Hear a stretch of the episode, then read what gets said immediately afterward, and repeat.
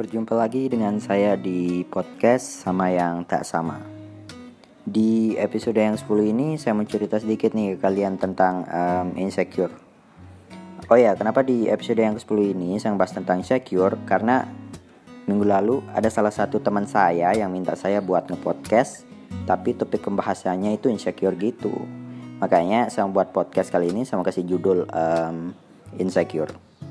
Jadi sebenarnya apa sih insecure itu?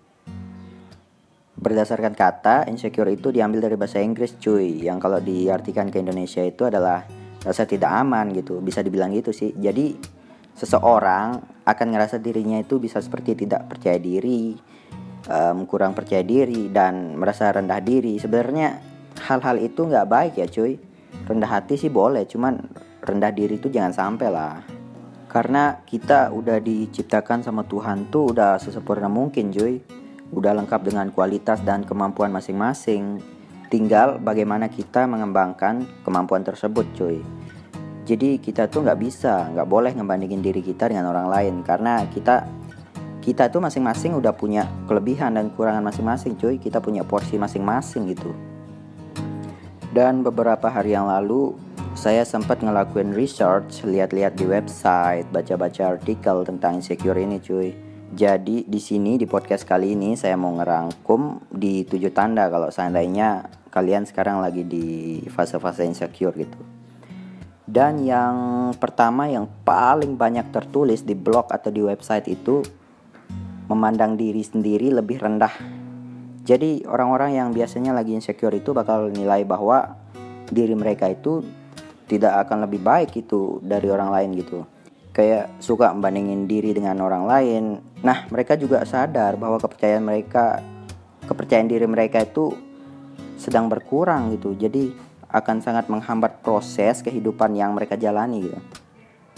Contohnya ya bisa kayak kerjaan bisa jadi terhambat, jadi malas ngobrol sama orang lain, selalu merasa murung apa pun yang dilakukan itu tetap salah gitu.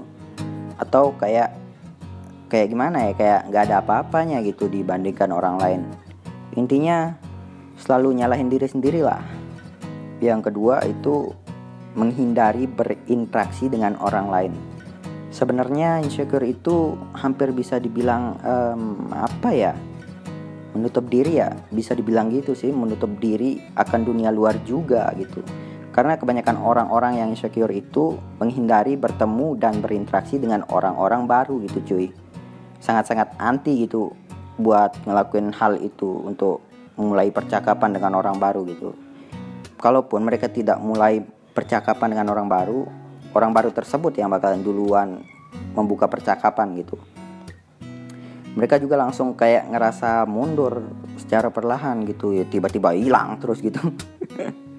mereka orang-orang yang insecure itu pengennya seperti itu cuy. Jadi benar-benar kayak takut gitu berinteraksi dengan orang-orang baru.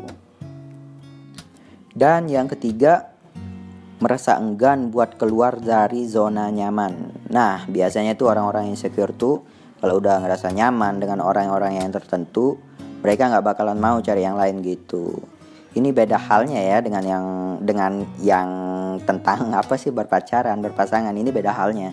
Ini lebih ke pribadi sih. Dan biasanya hal-hal itu dipengaruhi oleh pengalamannya di masa lalu. Contohnya misal pernah ditolak, dikhianatin ataupun pengalaman buruk lainnya yang bisa buat mereka takut gitu. Yang keempat, sering membandingkan diri dengan orang lain. Waduh, ini jujur saya pernah sih juga.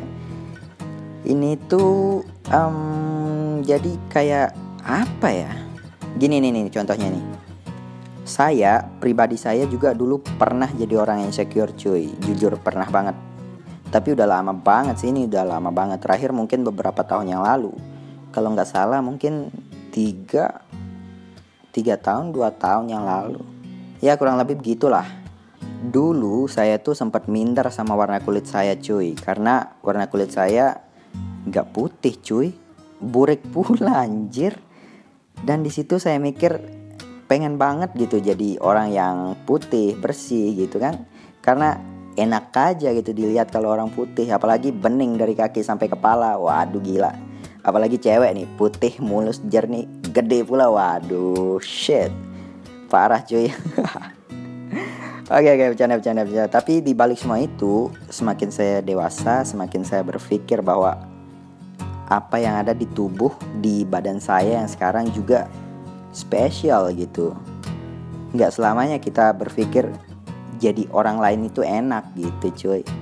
Jadi semua itu udah ada porsinya masing-masing. Yang keenam, eh yang keenam, yang kelima nih, yang kelima. Sorry sorry sorry memiliki rasa ketakutan dan kekhawatiran yang berlebihan. Waduh, sering kayak gimana ya? Sering ngerasa takut berlebihan terhadap apa pun gitu. Cenderung terlalu lama berpikir kalau mau ngelakuin sesuatu, ngelakuin banyak hal gitu yang ya di lebih banyak pertimbangan gitu, lebih banyak pertimbangan. Padahal belum melakukan, belum belum sempat melakukan. Jadi kalau lama membuat pertimbangan rasa khawatir itu bakal muncul cuy. Rasa takut itu bakal muncul juga. Itu yang bakal memperlambat atau membuat kalian gagal dan gak jalan gitu. Yang keenam yang keenam haus akan pengakuan dan pujian dari orang lain cuy. Sebenarnya orang-orang insecure itu haus akan pujian dari orang lain gitu. Cenderung minder sih sebenarnya dan mereka akan memiliki kepercayaan diri yang kuat kalau mereka itu dipuji gitu. Kalau udah ada yang memulai apresiasi mereka gitu atau memulai untuk memuji mereka, maka pada akhirnya orang-orang yang insecure itu akan selalu ngerasa ingin terus dipuji. Dan kalau enggak, mereka langsung down gitu, langsung hilang kepercayaan gitu. Itu dia kalau orang-orang insecure. Ini nih nih yang ketujuh, yang terakhir nih, yang terakhir. Sulit mengapresiasi kinerja orang lain. Kayak gimana ya? Kayak selalu apa ya kayak selalu ngerasa iri kayak selalu ngerasa iri apa yang dilakuin orang lain gitu jadi orang insecure itu bakal mikir orang lain kok bisa ya kok saya nggak bisa gitu. Jadi orang insecure itu bakal mikir seperti itu terus. Seharusnya itu yang buat kita harus semakin semangat cuy untuk menjadi lebih baik. Tapi orang-orang insecure malah menjatuhkan diri sendiri gitu. Susah juga sih gimana mau berdiri kalau terus-terusan ngejatuhin diri. Nah, jadi itu beberapa tanda yang dirasain kalau orang-orang insecure, orang-orang yang lagi di fase-fase itu gitu. Ini cuma sekian dari banyak hal yang bisa dijabarkan mengenai insecure. Cuman saya pribadi saya berharap um, sekarang saya udah jadi pribadi yang nggak insecure tapi nggak terlalu sombong juga sih. Karena lawan dari insecure itu adalah orang-orang yang sombong, cuy jadi kita tuh harus di tengah-tengah lah gitu. Dan ingat kita juga harus selalu merasa bersyukur cuy. Lihat di luar sana masih banyak orang-orang yang gak seberuntung kita. Intinya tetap bersyukur lah. Oke cuy, mungkin cuma itu yang bisa saya sampaikan di podcast kali ini tentang insecure. Sampai ketemu lagi di episode selanjutnya.